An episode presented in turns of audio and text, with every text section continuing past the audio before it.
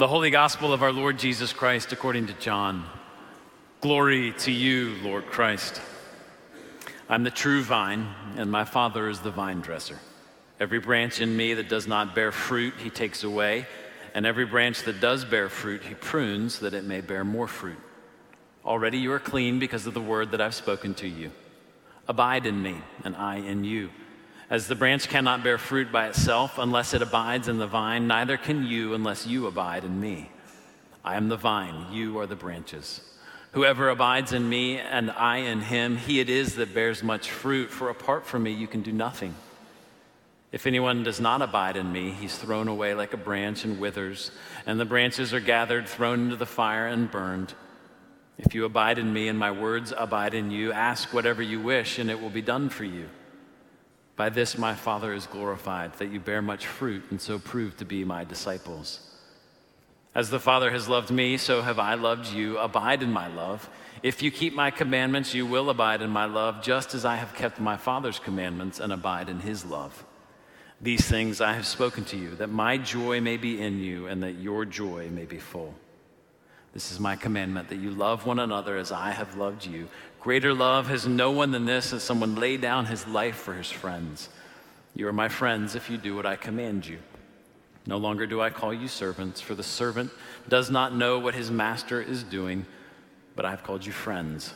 For all that I have heard from my Father, I have made known to you. You did not choose me, but I chose you and appointed you that you should go and bear fruit and that your fruit should abide, so that whatever you ask the Father in my name, he may give it to you. These things I command you, so that you will love one another. This is the gospel of the Lord. Praise to you, Lord Christ. Please be seated? And David, why don't you join me up here? And Alyssa, can I get you to join us as well?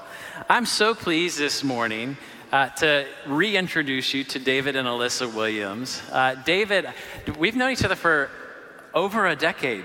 14 years. 14, wow. We look really young though, don't we? We do. You especially Fresh look young. daisies. Yes. Yes. Uh, David uh, was a, a, member of Holy Trinity years back when he was on InterVarsity staff at NC State, working with graduate students and faculty. And uh, he went up to New York where he continued work with InterVarsity and was blessed richly to meet Alyssa, and they were married. And uh, since then, they have moved to Oxford, England, where David is pursuing a PhD uh, at the University of Oxford, and where both David and Alyssa continue to work with InterVarsity in ministry to students there. David is a part time member of InterVarsity staff, and Alyssa is a full time member of InterVarsity staff. And they have Charlie, who's not here this morning. We thought it might be a little bit cruel to put him through two services, uh, but he is at home with David's parents this morning. It's a joy to have David here. Um, when he agreed to preach, he didn't realize that he would be preaching on the covenant of circumcision. Um, that's what happens when old friends come to preach. They get handed uh, delightfully tricky passages. But I would like to pray for him as he prepares to bring us God's word. Lord God, we thank you for the gift of fellowship and friendship and partnership in the gospel that extends uh, not just around the corner, but overseas as well. Thank you for David and Alyssa and their ministry. I pray now that as David ministers to us from your word, that you would speak to us, that you would encourage us, that you would uh, challenge us, that you would bless and transform us by the power of your Holy Spirit. Amen. All right. Well, good morning. It is so good to finally be back here with you at Holy Trinity Church. We haven't been here in this building, I don't think, since uh, August of 2019. Uh, Alyssa and I have so appreciated all of your prayers, your encouragement, your support, and for us and for our ministry over the years. So thank you.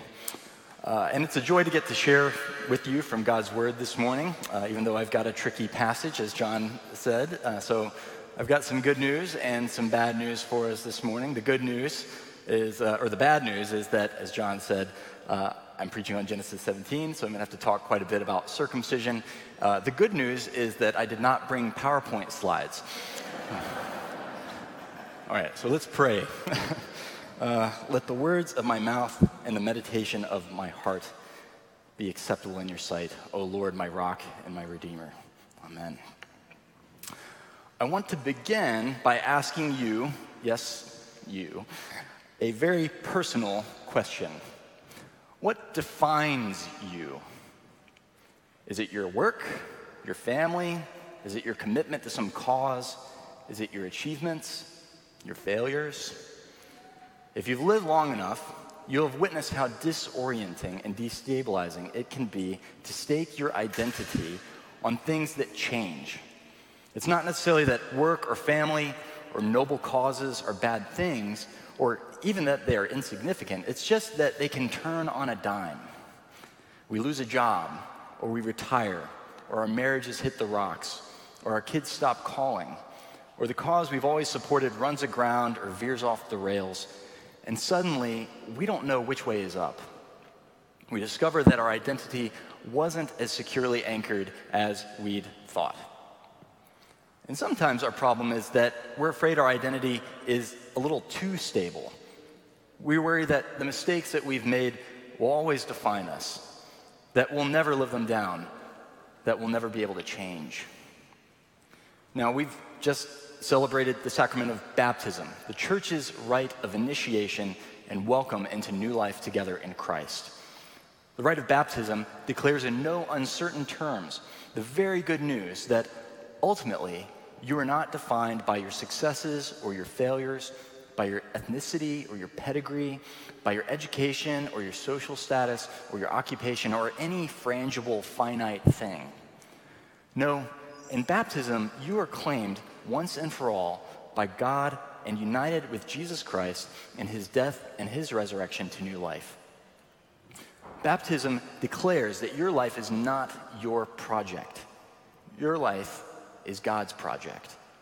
And your life is defined by his gracious purposes for you to give you a future and a hope. And fittingly, today we continue our series uh, exploring the life of Abraham. I say fittingly because today, these little ones, Jay this morning, uh, and later this, this uh, in the next service, Jack, Jacob and Jack, uh, have become part of Abraham's story.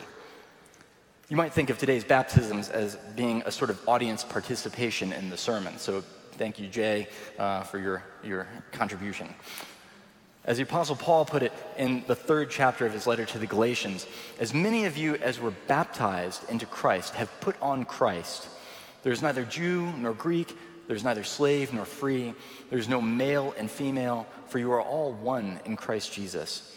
And if you are Christ's, then you are Abraham's offspring, heirs according to promise. Friends, if you are in Christ, then your life is defined from start to finish and from top to bottom by grace, God's patient, persistent pursuit of your heart. And the story of how God pursued you is a story that goes all the way back to his persistent, patient pursuit of Abraham and Sarah, and his promise to bless all the families of the earth through them. A promise that is fulfilled every single time someone like Jay or Jacob or Jack or any of us is baptized into new life in Jesus Christ, the King of Kings, the Lord of Lords, and as it happens, the great, great, great, great, great, great, great, great, great grandson of Abraham. So, if you have your Bibles with you, or if you want to just grab one of the Pew Bibles this morning, uh, please open them to Genesis chapter 17.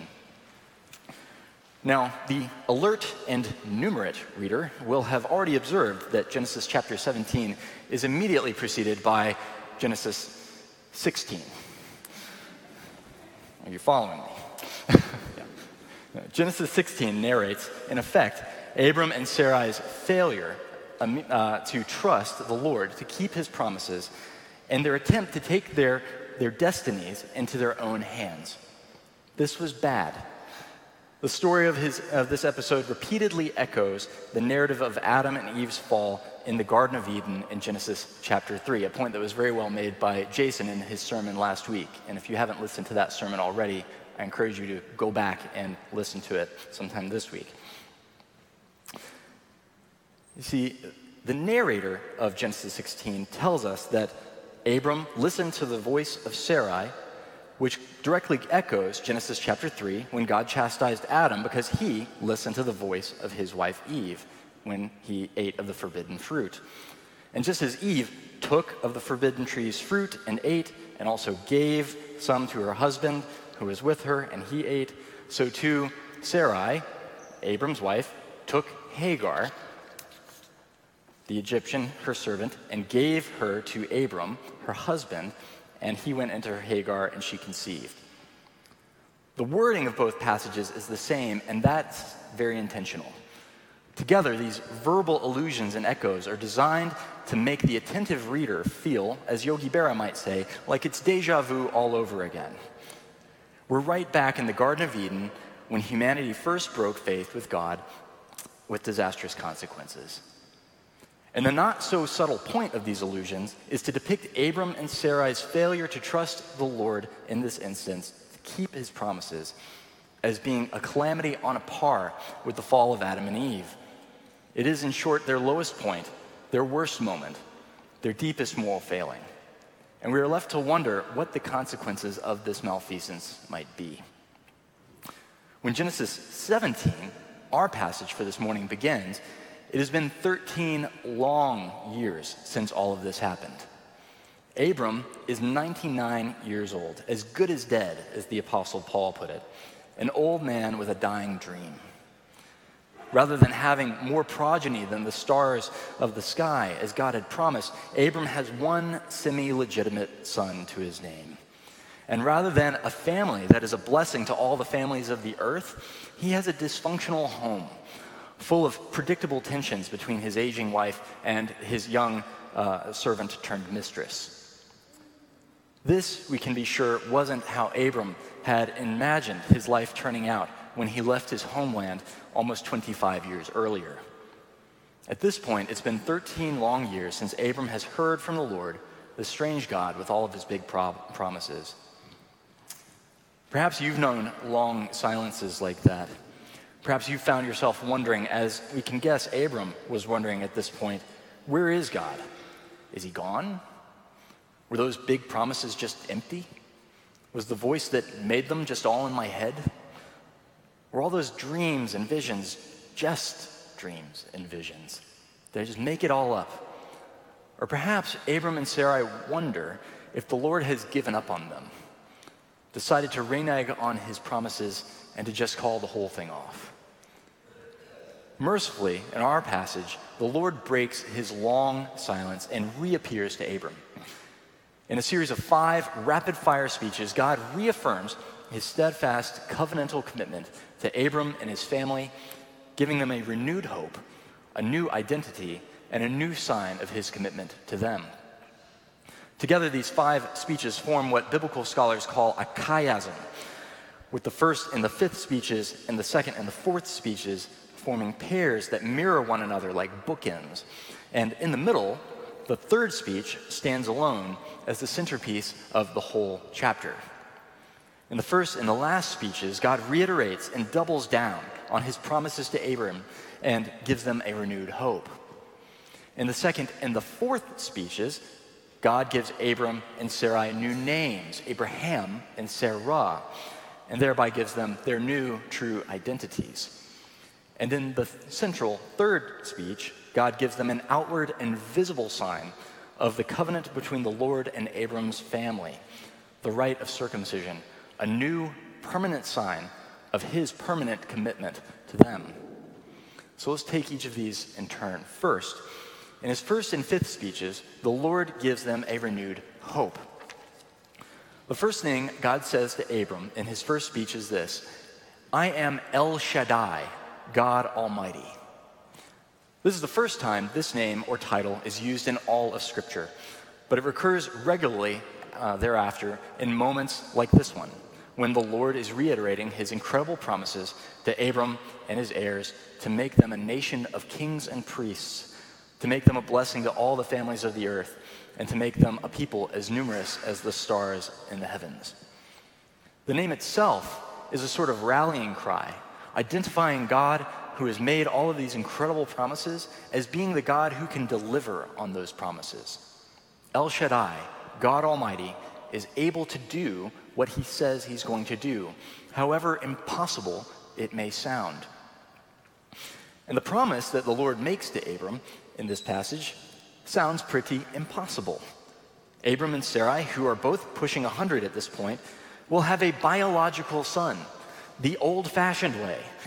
And he, not Ishmael, will be the heir and bearer of God's covenant.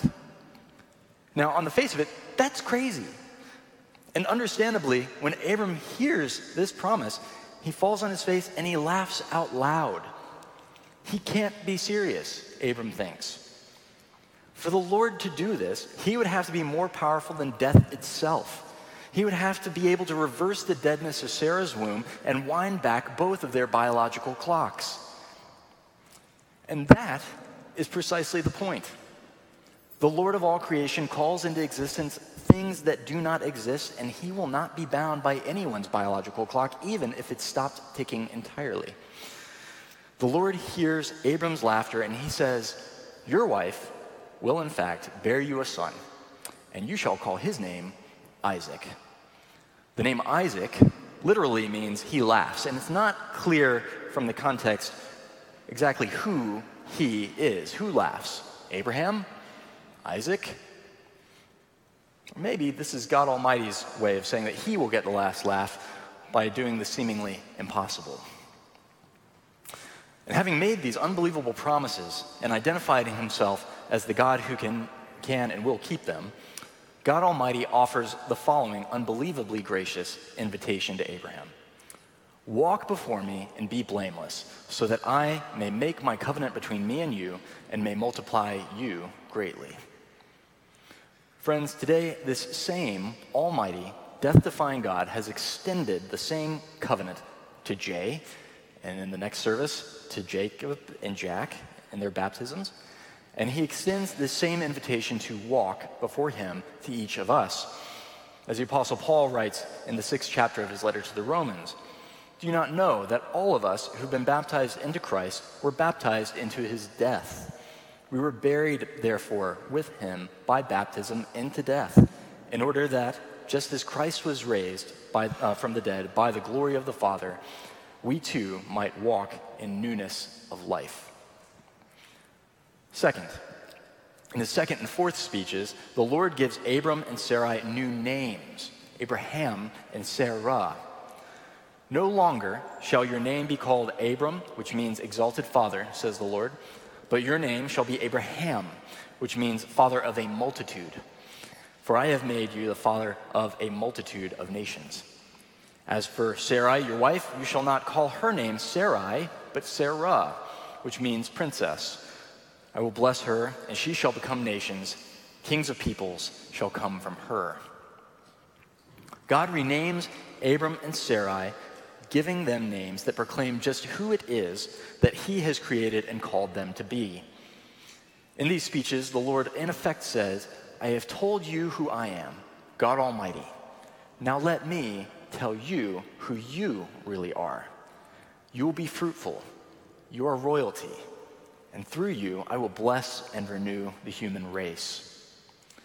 So you see, one of the most stunning features of God's speeches in this chapter is that just like the narrative in Genesis chapter 16, these speeches are also peppered with allusions to and verbal echoes of the first chapters of Genesis. But this time, the echoes and allusions are to Genesis chapter 1. God's initial creation of humanity in his own image and his initial blessing and charging them to be fruitful and multiply, and to wisely rule over his good and beautiful creation. It's deja vu all over again, again. But this time, the force of these biblical echoes is to hint that despite Abraham and Sarah's flaws and failures, God is committed to giving them and to giving all of humanity through them a fresh start. And with that new start, they are given new names a new identity, and a new calling. In baptism, too, we receive our true God given identity and calling. Traditionally, for the better part of 2,000 years, the church signified this by officially naming children at their baptism. It is for this reason that people still sometimes use the word christening as a euphemism for naming. The tradition of naming children on the day of their baptisms goes back to the Jewish practice of naming baby boys on the day of their circumcision, on the eighth day of their lives. In fact, in Eastern Christianity, the ceremony of naming and baptizing infants has traditionally been held on the eighth day of a baby's life. And the roots of all these traditions lie here in this passage. Now, the point of these ancient practices was to underscore the fact that who you really are is who you are declared to be in your baptism. You are Abraham's offspring, heirs according to God's promise, participants in God's new creation in Christ Jesus. Finally, in his central third speech, the Lord gives Abraham's family a permanent sign of his promise to them. The sign was this From then on, every male in Abraham's household, from eight days old on up, was to be circumcised, having his foreskin removed. Circumcision is the great initiatory sacrament of the Old Covenant. And to this day, it is a marker of the Jewish people's identity. But Christians believe that in the life, death, and resurrection of Jesus, God both crucially fulfilled the promises of the Old Covenant and inaugurated a new covenant and a new era, requiring a whole new set of symbols to celebrate what God has done. In the Old Covenant, the rite of initiation into God's people was the circumcision of boys and men, and the rite of membership in God's people was the Passover meal, both of which required the shedding of blood. For Christians, however, these rites have been replaced by the bloodless new covenant sacraments of baptism and the Lord's Supper. And in fact, several of the Apostle Paul's letters are given to arguing that baptized non Jewish followers of Jesus do not I repeat, do not need to get circumcised in order to be fully paid up card carrying members of the people of God. So, fellas, you can thank the Apostle Paul when you see him in heaven. No more blood need be shed. Christ has died once and for all. So, between the old covenant and the new, the signs of God's covenant have changed. But what about what they signify? As we come to a close, I want to quickly offer two observations about the medium of the rite of circumcision and the message to God's people of God's grace that is communicated through this rite. This message is for us today as well. For God's grace has not changed, even though the medium by which He communicates it has. So, two observations. First, circumcision is a permanent reminder of God's permanent commitment to his people and his promises. A covenant is not a contract, it is a more firm and a more binding agreement than that. It comes with terms and conditions, but there are no escape clauses. Here, God is binding himself and Abraham's family uh, to Abraham's family permanently. It is an everlasting covenant designed to last through the generations. You'll have noticed too that God instructs Abraham and his descendants to circumcise infants who are only eight days old. These little ones will be members of God's covenant people well before they understand what faithfulness to that covenant even means. And as it was with circumcision, so it is with baptism. This past December, our son Charlie uh, was baptized at St. Aldate's Church in Oxford. He was 18 months old at the time, and uh, during the ceremony, he started to drink the water out of the baptismal font, scooping it up into his mouth, endearing him to everybody.